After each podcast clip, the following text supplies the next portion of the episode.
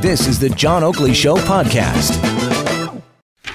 All right, we've got some time, nine minutes till the top of the hour. After that, Julian Fantino is going to join us on some of the new rules of engagement on the roads when it comes to stiffer penalties for impaired driving or distracted driving. Uh, we'll need to know about that.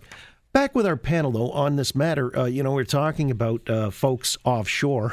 and Justin Trudeau has decided that in 2019, which is where we are right now, I keep reminding myself, the upcoming election, expats should be allowed to vote. So guys like Donald Sutherland, Neil Young, you know, down there in Malibu, uh, haven't returned to this country in 30 some odd years, should be granted the right to vote. Quickly around the horn, does that make sense to you, Shurman?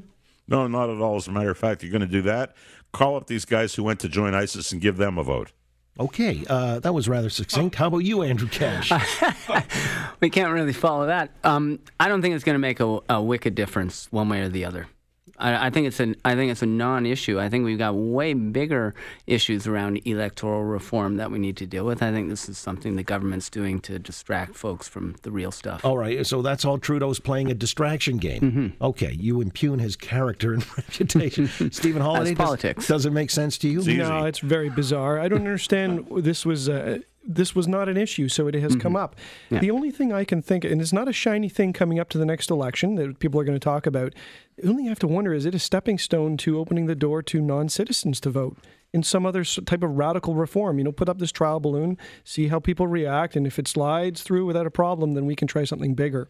Well, you might be right because he's already said, as a matter of record, we're a post-national country anyway and have no core values. So uh, maybe it's just leading to that inevitability. I got to right. ask, finally, finally, hey Shurman, you remember the heady days of April Wine back in Montreal? I do. I know. Uh, you were working in uh, a pop music station at the time. I was. So uh, the name Myles Goodwyn, you recollect? Of course, and and you're going to talk about the famous lost guitar. 46 years ago, I guess some roadie drove uh, the tour bus off the road in Montreal they were coming out of Cape Breton from Nova Scotia. And uh, amongst other things, Goodwyn's guitar, uh, which he had tweaked. Uh, it was a Gibson and uh, a Melody Maker from 1962. Mm. So a vintage guitar, you know, kind of in the same family as the Les Paul. This thing uh, turns up. Somebody notified him from Victoria, the West Coast, early in the new year, which is now, uh, or over Christmas, I guess, that he had it. Goodwyn bought it off the dude. 46 years later, he's repatriated with his guitar, which, you know, is a fantastic story. And he waxed rhapsodic about how this guitar was so significant to him and the sentimental value. Andrew Cash, as a former musician, I'm going to start with you. Ever have an item or, uh, you know, an object that's irreplaceable for sentimental reasons? Well, absolutely. And I had a, a Les Paul Jr. stolen, a Telecaster stolen, a Gretsch stolen over the course of 30 years. And, uh, and you know, every time I go into a guitar store, I, I kind of look at the Les Paul Juniors just to see if it's there. And I try a few just to see if they feel right because, you know, every guitar feels different. Mm. Uh, and, uh, you know, you miss them. You miss them when they're gone. See, I had you figured as a Rickenbacker guy. nope. Never right. played one, actually. No way. Okay. but they all had their own personalities. Yes. Yeah. Yeah. How about you, Stephen Holyday? Well, you know, I lost my gloves and I was checking the checking the lock I found at the station. Yeah, yeah. But in truth, I, I, have one amazing item. My grandfather passed away a number of years ago.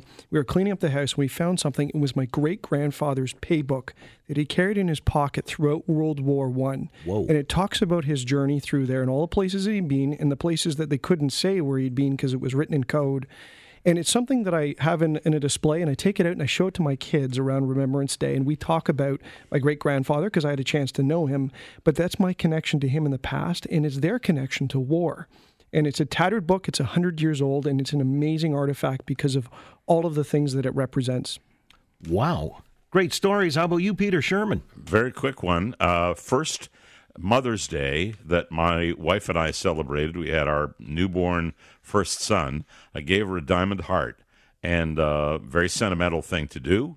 It would be with her forever, but it wasn't. We went to Nassau on a vacation. It was ripped from her neck um, by a, a, a big wave, and uh, you couldn't find it in the ocean, and we never got it back. So it's not a guitar. We're never going to see it again, and uh, that saddened us. And obviously, I've remembered it because that son is 44 years old, and uh, it st- stays with me today.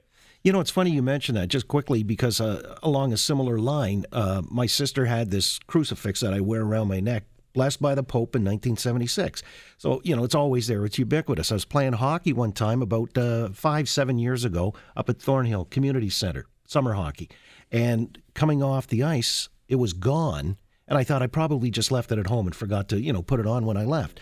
But then I didn't find it at home. And about three or four days later, it started to bother me. So I went back to the rink and I asked the guy the lost and found. He says, Well, you can go and have a look, but it's all old toques and mitts and things like that, and hockey socks, elbow pads.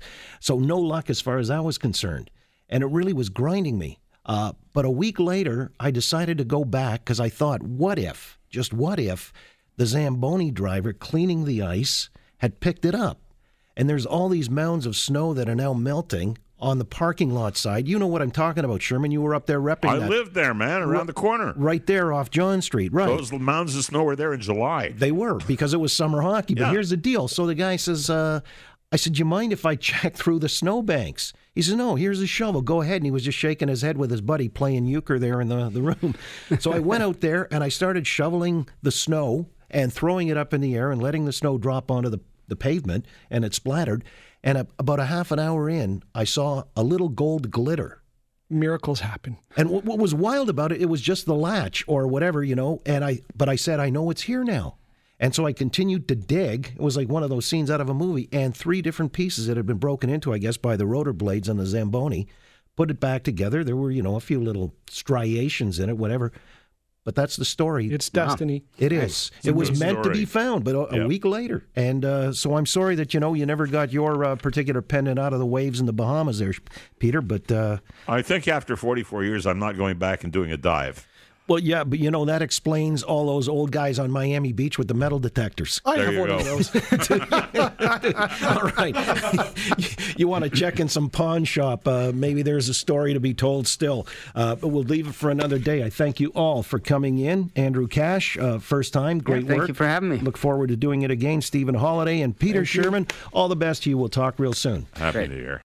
Thanks for listening to the John Oakley Show podcast. Be sure to rate, review, and subscribe for free at Apple Podcasts, Google Podcasts, and anywhere else you get your on demand audio.